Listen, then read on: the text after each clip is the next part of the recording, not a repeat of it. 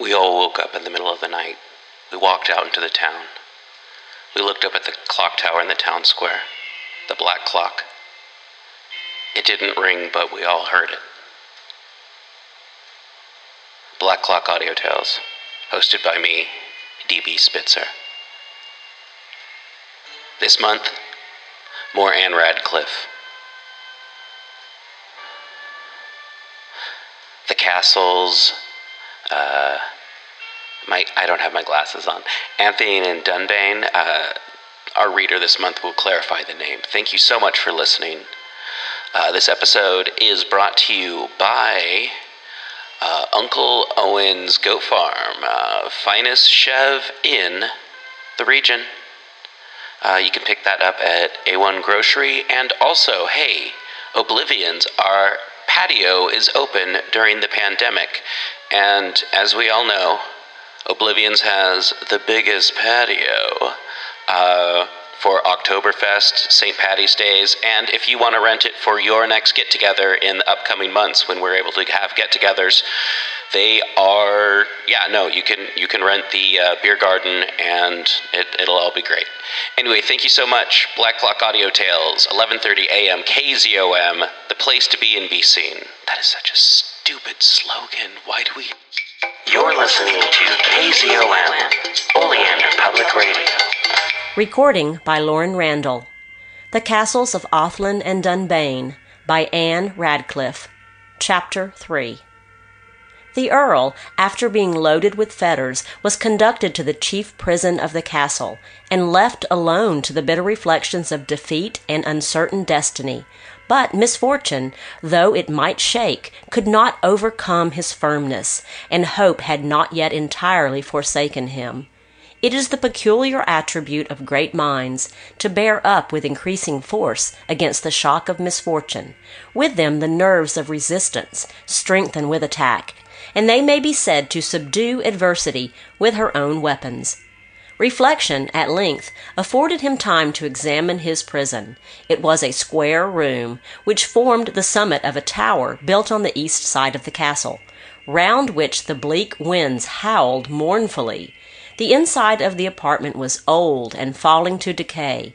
A small mattress, which lay in one corner of the room, a broken, matted chair, and a tottering table composed its furniture. Two small and strongly grated windows, which admitted a sufficient degree of light and air, afforded him on one side a view into an inner court, and on the other a dreary prospect of the wild and barren highlands. Alleyn was conveyed through dark and winding passages to a distant part of the castle, where at length a small door barred with iron opened and disclosed to him an abode, whence light and hope were equally excluded. He shuddered as he entered, and the door was closed upon him. The mind of the Baron, in the meantime, was agitated with all the direful passions of hate, revenge, and exulting pride. He racked imagination for the invention of tortures equal to the force of his feelings, and he at length discovered that the sufferings of suspense are superior to those of the most terrible evils when once ascertained, of which the contemplation gradually affords to strong minds the means of endurance. He determined, therefore, that the Earl should remain confined in the tower, ignorant of his future destiny and in the meanwhile should be allowed food only sufficient to keep him sensible of his wretchedness. Osbert was immersed in thought when he heard the door of his prison unbarred, and the Baron Malcolm stood before him. The heart of Osbert swelled high with indignation, and defiance flashed in his eyes. I am come, said the insulting victor, to welcome the Earl of Athlin to my castle and to shew that I can receive my friends with the hospitality they deserve. But I am yet undetermined what kind of festival I shall bestow on his arrival. Weak tyrant, returned Osbert, his countenance impressed with the firm dignity of virtue. To insult the vanquished is congenial with the cruel meanness of the murderer, nor do I expect that the man who slew the father will spare the son. But no, that son is nerved against your wrath and welcomes all that your fears or your cruelty can impose. Rash youth, replied the baron. Your words are air, they fade from sense, and soon your boasted strength shall sink beneath my power. I go to meditate your destiny. With these words he quitted the prison, enraged at the unbending virtue of the earl. The sight of the baron roused in the soul of Osbert all those opposite emotions of furious indignation and tender pity which the glowing image of his father could excite, and produced a moment of perfect misery. The dreadful energy of these sensations exasperated his brain almost to madness. The cool fortitude in which he had so lately gloried disappeared, and he was on the point of resigning his virtue and his life by means of a short dagger which he wore concealed under his vest when the soft notes of a lute surprised his attention. It was accompanied by a voice so enchantingly tender and melodious that its sounds fell on the heart of Osbert in balmy comfort. It seemed sent by heaven to arrest his fate. The storm of passion was hushed within him, and he dissolved in kind tears of pity and contrition. The mournful tenderness of the air declared the person from whom it came to be a sufferer and Osbert suspected it to proceed from a prisoner like himself. The music ceased. Absorbed in wonder, he went to the grates in quest of the sweet musician, but no one was to be seen, and he was uncertain whether the sounds arose from within or from without the castle. Of the guard who brought him his small allowance of food, he inquired concerning what he had heard, but from him he could not obtain the information he sought and he was constrained to remain in a state of suspense. In the meantime, the castle of Athlin and its neighborhood was overwhelmed with distress. The news of the earl's imprisonment at length reached the ears of the countess, and hope once more illumined her mind. She immediately sent offers of immense ransom to the baron for the restoration of her son and the other prisoners, but the ferocity of his nature disdained an incomplete triumph. Revenge subdued his avarice, and the offers were rejected with a spurn of contempt. An additional motive, however, operated in his mind, and confirmed his purpose. The beauty of Mary had been often reported to him in terms which excited his curiosity, and an incidental view he once obtained of her raised a passion in his soul which the turbulence of his character would not suffer to be extinguished. Various were the schemes he had projected to obtain her, none of which had ever been executed. The possession of the earl was a circumstance the most favorable to his wishes, and he resolved to obtain Mary as the future ransom of her brother. He concealed, for the present, his purpose, that the tortures of anxiety and despair might operate on the mind of the Countess, to grant him an easy consent to the exchange, and to resign the victim the wife of her enemy. The small remains of the clan, unsubdued by misfortune, were eager to assemble, and hazardous as was the enterprise, to attempt the rescue of their chief. The hope which this undertaking afforded once more revived the Countess, but, alas! a new source of sorrow was now opened for her. The health of Mary visibly declined. She was silent and pensive. Her tender frame was too susceptible of the sufferings of her mind, and these sufferings were heightened by concealment. She was prescribed amusement and gentle exercise as the best restoratives of peace and health. One day, as she was seeking on horseback these lost treasures, she was tempted by the fineness of the evening to prolong her ride beyond its usual limits.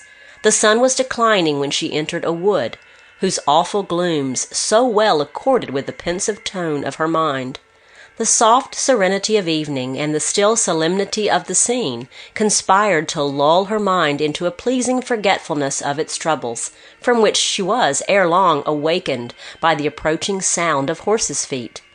The thickness of the foliage limited her view, but looking onward she thought she perceived through the trees a glittering of arms. She turned her palfrey and sought the entrance of the wood. The clattering of hoofs advanced in the breeze. Her heart misgave her, and she quickened her pace. Her fears were soon justified. She looked back and beheld three horsemen, armed and disguised, advancing with the speed of pursuit. Almost fainting, she flew on the wings of terror. All her efforts were vain. The villains came up, One seized her horse, the others fell upon her two attendants. A stout scuffle ensued, but the strength of her servants soon yielded to the weapons of their adversaries. They were brought to the ground, dragged into the wood, and there left bound to the trees. In the meantime, Mary, who had fainted in the arms of the villain who seized her, was borne away through the intricate mazes of the woods, and her terrors may be easily imagined when she revived and found herself in the hands of unknown men. Her dreadful screams, her tears, her supplications were ineffectual. The wretches were deaf alike to pity and to inquiry. They preserved an inflexible silence, and she saw herself conveying towards the mouth of a horrible cavern, when despair seized her mind and she lost all signs of existence. In this state she remained some time, but it is impossible to describe her situation when she unclosed her eyes and beheld Alleyn, who was watching with the most trembling anxiety her return to life, and whose eyes on seeing her revive swam in joy and tenderness. Wonder, fearful joy, and the various shades of mingled emotions passed in quick succession over her countenance. Her surprise was increased when she observed her own servants standing by, and could discover no one but friends. She scarcely dared to trust her senses, but the voice of Alleyn, tremulous with tenderness, dissolved in a moment the illusions of fear, and confirmed her in the surprising reality. When she was sufficiently recovered, they quitted this scene of gloom. They travelled on in a slow pace, and the shades of night were fallen long before they reached the castle. There distress and confusion appeared. The Countess, alarmed with the most dreadful apprehensions, had dispatched her servants various ways in search of her child, and her transports on again beholding her in safety, prevented her observing immediately that it was Alleyn who accompanied her. Joy, however, soon yielded to its equal wonder. When she perceived him, and in the tumult of contending emotions, she scarce knew which first to interrogate. When she had been told the escape of her daughter, and by whom effected, she prepared to hear with impatient solicitude news of her beloved son, and the means by which the brave young Highlander had eluded the vigilance of the Baron. Of the Earl, Alleyn could only inform the Countess that he was taken prisoner with himself within the walls of the fortress, as they fought side by side, that he was conducted unwounded to a tower situated on the east angle of the castle, where he was still confined. Himself had been imprisoned in a distant part of the pile, and had been able to collect no other particulars of the Earl's situation than those he had related. Of himself he gave a brief relation of the following circumstances. After having lain some weeks in the horrible dungeon allotted him, his mind involved in the gloom of despair and filled with a momentary expectation of death, desperation furnished him with invention, and he concerted the following plan of escape. He had observed that the guard who brought him his allowance of food, on quitting the dungeon, constantly sounded his spear against the pavement near the entrance. This circumstance excited his surprise and curiosity. A ray of hope beamed through the gloom of his dungeon. He examined the spot as well as the obscurity of the place would permit. It was paved with flagstones like the other parts of the cell, and the paving was everywhere equally firm. He, however, became certain that some means of escape was concealed beneath that part, for the guard was constant in examining it by striking that spot and treading more firmly on it, and this he endeavored to do without being observed. One day, immediately after the departure of the guard, Alleyn set himself to unfasten the pavement. This with much patience and industry he effected by means of a small knife which had escaped the search of the soldiers. He found the earth beneath hard, and without any symptoms of being lately disturbed. But after digging a few feet, he arrived at a trap. He trembled with eagerness. It was now almost night, and he overcome with weariness. He doubted whether he should be able to penetrate through the door and what other obstructions were behind it before the next day. He therefore threw the earth again into the hole and endeavored to close the pavement with much difficulty. He trod the earth into the opening, but the pavement he was unable exactly to replace. It was too dark to examine the stones, and he found that even if he should be able to make them fit, the pavement could not be made firm. His mind and body were now overcome, and he threw himself on the ground in an agony of despair. It was midnight when the return of his strength and spirits produced another effort. He tore the earth up with hasty violence, cut round the lock of the trap door, and raising it, unwilling to hesitate or consider, sprung through the aperture. The vault was of considerable depth, and he was thrown down by the violence of the fall. An hollow echo, which seemed to murmur at a distance, convinced him that the place was of considerable extent. He had no light to direct him, and was therefore obliged to walk with his arms extended, in silent and fearful examination. After having wandered through the void a considerable time, he came to a wall, along which he groped with anxious care. It conducted him onward for a length of way. It turned, he followed, and his hand touched the cold iron work of a barred window. He felt the gentle undulation of the air upon his face, and to him who had been so long confined among the damp vapors of a dungeon, this was a moment of luxury. The air gave him strength, and the means of escape, which now seemed presented to him, renewed his courage. He set his foot against the wall, and grasping a bar with his hand, found it gradually yield to his strength, and by successive efforts he entirely displaced it. He attempted another, but it was more firmly fixed, and every effort to loosen it was ineffectual. He found that it was fastened in a large stone of the wall, and to remove this stone was his only means of displacing the bar. He set himself, therefore, again to work with his knife, and with much patience loosened the mortar sufficiently to effect his purpose.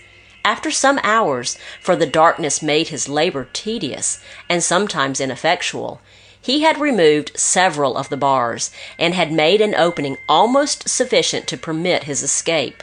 When the dawn of light appeared, he now discovered with inexpressible anguish that the grate opened into an inner court of the castle, and even while he hesitated, he could perceive soldiers descending slowly into the court, from the narrow staircases which led to their apartments. His heart sickened at the sight. He rested against the wall in a pause of despair and was on the point of springing into the court to make a desperate effort at escape or die in the attempt, when he perceived, by the increasing light which fell across the vault, a massy door in the wall. He ran towards it and endeavored to open it. It was fastened by a lock and several bolts. He struck against it with his foot, and the hollow sound which was returned convinced him that there were vaults beyond, and by the direction of these vaults he was certain that they must extend to the outer walls of the castle. If he could gain these vaults and penetrate beyond them in the darkness of the ensuing night, it would be easy to leap the wall and cross the ditch. But it was impossible to cut away the lock before the return of his guard, who regularly visited the cell soon after the dawn of day. After some consideration, therefore, he determined to secret himself in a dark part of the vault, and there await the entrance of the guard, who, on observing the deranged bars of the grate, would conclude that he had escaped through the aperture. He had scarcely placed himself according to his plan when he heard the door of the dungeon unbolted. This was instantly followed by a loud voice which founded down the opening, and "Alleyn!" Was shouted in a tone of fright and consternation. After repeating the call, a man jumped into the vault. Alleyn, though himself concealed in darkness, could perceive by the faint light which fell upon the spot a soldier with a drawn sword in his hand. He approached the grate with execrations, examined it, and proceeded to the door. It was fast. He returned to the grate, and then proceeded along the walls, tracing them with the point of his sword. He at length approached the spot where Alleyn was concealed, who felt the sword strike upon his arm, and instantly grasping the hand which held it, the weapon fell to the ground. A short scuffle ensued. Alleyn threw down his adversary and standing over him seized the sword and presented it to his breast. The soldier called for mercy. Alleyn, always unwilling to take the life of another, and considering that if the soldier was slain his comrades would certainly follow to the vault, returned him his sword. Take your life, said he. Your death can avail me nothing. Take it, and if you can, go tell Malcolm that an innocent man has endeavored to escape destruction. The guard, struck with his conduct, arose from the ground in silence. He received his sword and followed Alleyn to the trap door. They returned into the dungeon, where Alleyn was once more left alone. The soldier, undetermined how to act, went to find his comrades. On the way, he met Malcolm, who, ever restless and vigilant, frequently walked the ramparts at an early hour. He inquired if all was well. The soldier, fearful of discovery and unaccustomed to dissemble, hesitated at the question, and the stern air assumed by Malcolm compelled him to relate what had happened. The Baron, with much harshness, reprobated his neglect, and immediately followed him to the dungeon, where he loaded Alleyn with insult. He examined the cell, descended into the vault, and returning to the dungeon, stood by, while a chain, which had been fetched from a distant part of the castle, was fixed into the wall. To this Alleyn was fastened. He will not long confine you thus, said Malcolm, as he quitted the cell. A few days shall restore you to the liberty you are so fond of but as a conqueror ought to have spectators of his triumph, you must wait till a number is collected sufficient to witness the death of so great an hero. I disdain your insults, returned Alleyn, and am equally able to support misfortune and to despise a tyrant. Malcolm retired enraged at the boldness of his prisoner, and uttering menaces on the carelessness of the guard, who vainly endeavored to justify himself, his safety be upon your head, said the Baron. The soldier was shocked, and turned away in sullen silence. Dread of his prisoner's effecting an escape now seized his mind. The words of Malcolm filled him with resentment, while gratitude towards Alleyn for the life he had spared operated with these sentiments, and he hesitated whether he should obey the Baron or deliver Alleyn and fly his oppressor. At noon he carried him his customary food. Alleyn was not so lost in misery but that he observed the gloom which hung upon his features. His heart foreboded impending evil. The soldier bore on his tongue the sentence of death. He told Alleyn that the Baron had appointed the following day for his execution, and his people were ordered to attend. Death, however long contemplated, must be dreadful when it arrives. This was no more than what Alleyn had expected, and on what he had brought his mind to gaze without terror. But his fortitude now sunk before its immediate presence, and every nerve of his frame thrilled with agony. Be comforted, said the soldier in a tone of pity. I too am no stranger to misery, and if you are willing to risk the danger of double torture, I will attempt to release both you and myself from the hands of a tyrant. At these words, Alleyn started from the ground in a transport of delightful wonder. Tell me not of torture, cried he. All tortures are equal if death is the end, and from death I may now escape. Lead me but beyond these walls, and the small possessions I have shall be yours forever. I want them not, replied the generous soldier. It is enough for me that I save a fellow creature from destruction. These words overpowered the heart of Alleyn, and tears of gratitude swelled in his eyes. Edric told him that the door he had seen in the vault below opened into a chain of vaults which stretched beyond the wall of the castle and communicated with a subterraneous way, anciently formed as a retreat from the fortress, and which terminated in the cavern of a forest at some distance. If this door could be opened, their escape was almost certain. They consulted on the measures necessary to be taken. The soldier gave Alleyn a knife larger than the one he had, and directed him to cut round the lock, which was all that withheld their passage. Edric's office of sentinel was propitious to their scheme, and it was agreed that at midnight they should descend the vaults. Edric, after having unfastened the chain, left the cell, and Alleyn set himself again to remove the pavement, which had been already replaced by order of the Baron. The near prospect of deliverance now gladdened his spirits. His knife was better formed for his purpose, and he worked with alacrity and ease. He arrived at the trap door, and once more leaped into the vault. He applied himself to the lock of the door, which was extremely thick, and it was with difficulty he separated them. With trembling hands he undrew the bolts. The door unclosed, and discovered to him the vaults. It was evening when he finished his work. He was but just returned to the dungeon, and had thrown himself on the ground to rest, when the sound of a distant step caught his ear. He listened to its advance with trembling eagerness. At length the door was unbolted. Alleyn, breathless with expectation, started up, and beheld not his soldier, but another. The opening was again discovered, and all was now over. The soldier brought a pitcher of water, and casting round the place a look of sullen scrutiny, departed in silence. The stretch of human endurance was now exceeded, and Alleyn sunk down in a state of torpidity. On recovering, he found himself again enveloped in the horrors of darkness, silence, and despair. Yet amid all his sufferings he disdained to doubt the integrity of his soldier. We naturally recoil from painful sensations, and it is one of the most exquisite tortures of a noble mind to doubt the sincerity of those in whom it has confided. Alleyn concluded that the conversation of the morning had been overheard, and that this guard had been sent to examine the cell and to watch his movements. He believed that Edric was now, by his own generosity, involved in destruction, and in the energy of this thought he forgot for a moment his own situation. Midnight came, but Edric did not appear. His doubts were now confirmed into certainty, and he resigned himself to the horrid tranquillity of mute despair.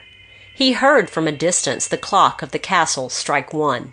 It seemed to sound the knell of death. It roused his benumbed senses, and he rose from the ground in an agony of acutest recollection.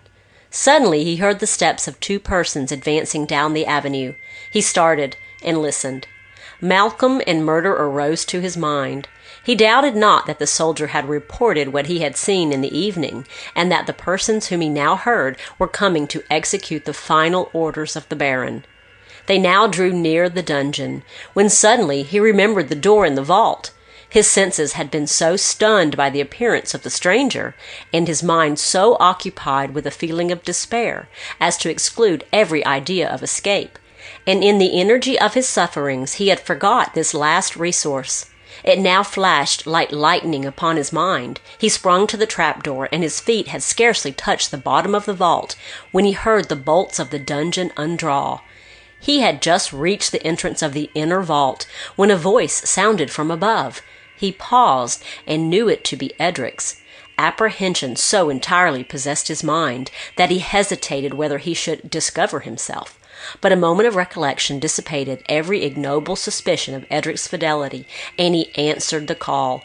Immediately Edric descended, followed by the soldier, whose former appearance had filled Alleyn with despair, and whom Edric now introduced as his faithful friend and comrade, who, like himself, was weary of the oppression of Malcolm, and who had resolved to fly with them and escape his rigor. This was a moment of happiness too great for thought. Alleyn, in the confusion of his joy and in his impatience to seize the moment of deliverance, scarcely heard the words of Edric. Edric, having returned to fasten the door of the dungeon, to delay pursuit, and give Alleyn a sword which he had brought for him, led the way through the vaults. The profound silence of the place was interrupted only by the echoes of their footsteps, which, running through the dreary chasms in confused whisperings, filled their imaginations with terror. In traversing these gloomy and desolate recesses, they often paused to listen, and often did their fears give them the distant sounds of pursuit. On quitting the vaults, they entered an avenue, winding and of considerable length, from whence branched several passages into the rock. It was closed by a low and narrow door, which opened upon a flight of steps that led to the subterraneous way under the ditch of the castle. Edric knew the intricacies of the place. They entered, and closing the door, began to descend, when the lamp which Edric carried in his hand was blown out by the current of the wind, and they were left in total darkness. Their feelings may be more easily imagined than described. They had, however, no way but to proceed, and grope with cautious steps the dark abyss. Having continued to descend for some time, their feet reached the bottom, and they found themselves once more on even ground.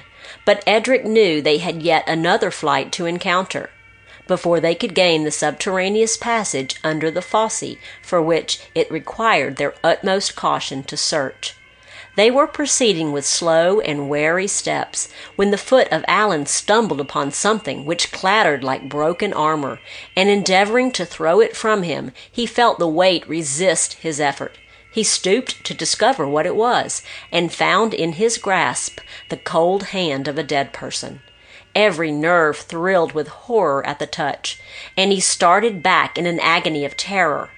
They remained for some time in silent dismay, unable to return, yet fearful to proceed, when a faint light, which seemed to issue from the bottom of the last descent, gleamed upon the walls, and discovered to them the second staircase, and at their feet the pale and disfigured corpse of a man in armor while at a distance they could distinguish the figures of men. At this sight their hearts died within them, and they gave themselves up for lost. They doubted not but the men whom they saw were the murderers, that they belonged to the Baron, and were in search of some fugitives from the castle. Their only chance of concealment was to remain where they were. But the light appeared to advance, and the faces of the men to turn towards them.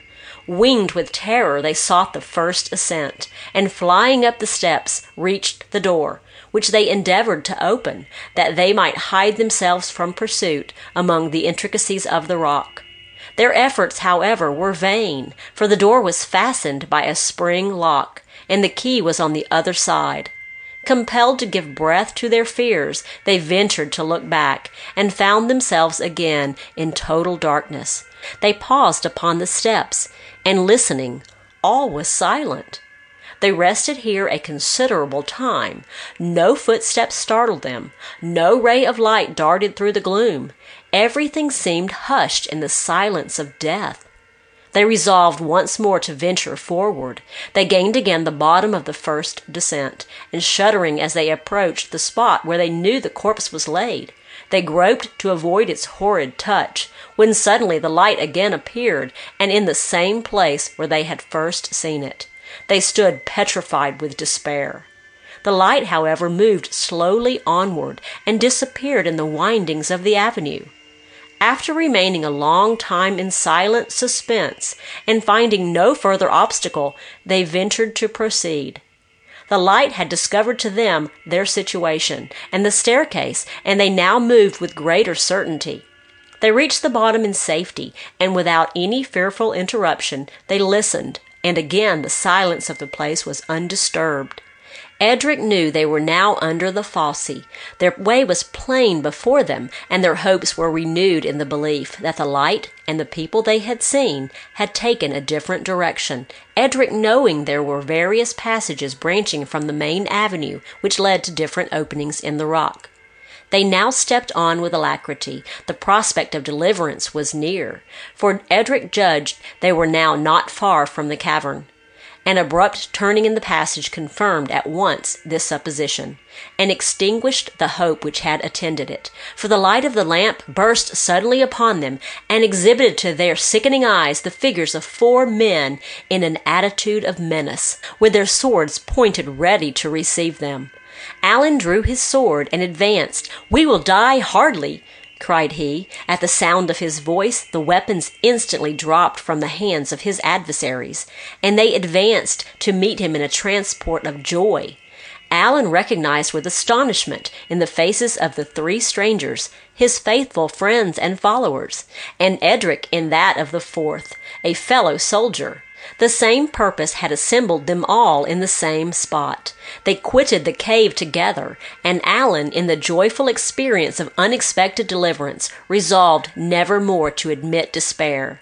They concluded that the body which they had passed in the avenue was that of some person who had perished either by hunger or by the sword in those subterranean labyrinths. They marched in company till they came within a few miles in of the castle of Athlin when Alleyn made known his design of collecting his friends and joining the clan in an attempt to release the Earl. Edric and the other soldier, having solemnly enlisted in the cause, they parted. Alleyn and Edric pursuing the road to the castle, and the others striking off to a different part of the country. Alleyn and Edric had not proceeded far when the groans of the wounded servants of Matilda drew them into the wood, in which the preceding dreadful scene had been acted. The surprise of Alleyn was extreme when he discovered the servants of the Earl in this situation, but surprise soon yielded to a more poignant sensation when he heard that Mary had been carried off by armed men. He scarcely waited to release the servants, but seized one of their horses, which was grazing near, instantly mounted, ordering the rest to follow, and took the way which had been pointed as the course of the ravishers. Fortunately, it was the right direction, and Alleyn and the soldier came up with them as they were hastening to the mouth of that cavern, whose frightful aspect had chilled the heart of Mary with a temporary death. Their endeavors to fly were vain. They were overtaken at the entrance. A sharp conflict ensued, in which one of the ruffians was wounded and fled. His comrades, seeing the servants of the earl approaching, relinquished their prize, and escaped through the recesses of the cave. The eyes of Alleyn were now fixed in horror on the lifeless form of Mary, who had remained insensible during the whole of the affray. He was exerting every effort for her recovery when she unclosed her eyes and joy once more illumined his soul. During the recital of these particulars, which Alleyn delivered with a modest brevity, the mind of Mary had suffered a variety of emotions sympathetic to all the vicissitudes of his situation she endeavored to conceal from herself the particular interest she felt in his adventures, but so unequal were her efforts to the strength of her emotions that when Alleyn related the scene of Dunbayne Cavern, her cheek grew pale, and she relapsed into a fainting fit. This circumstance alarmed the penetration of the Countess, but the known weakness of her daughter's frame appeared a probable cause of the disorder, and repressed her first apprehension. It gave to Alleyn a mixed delight of hope and fear, such as he had never known before.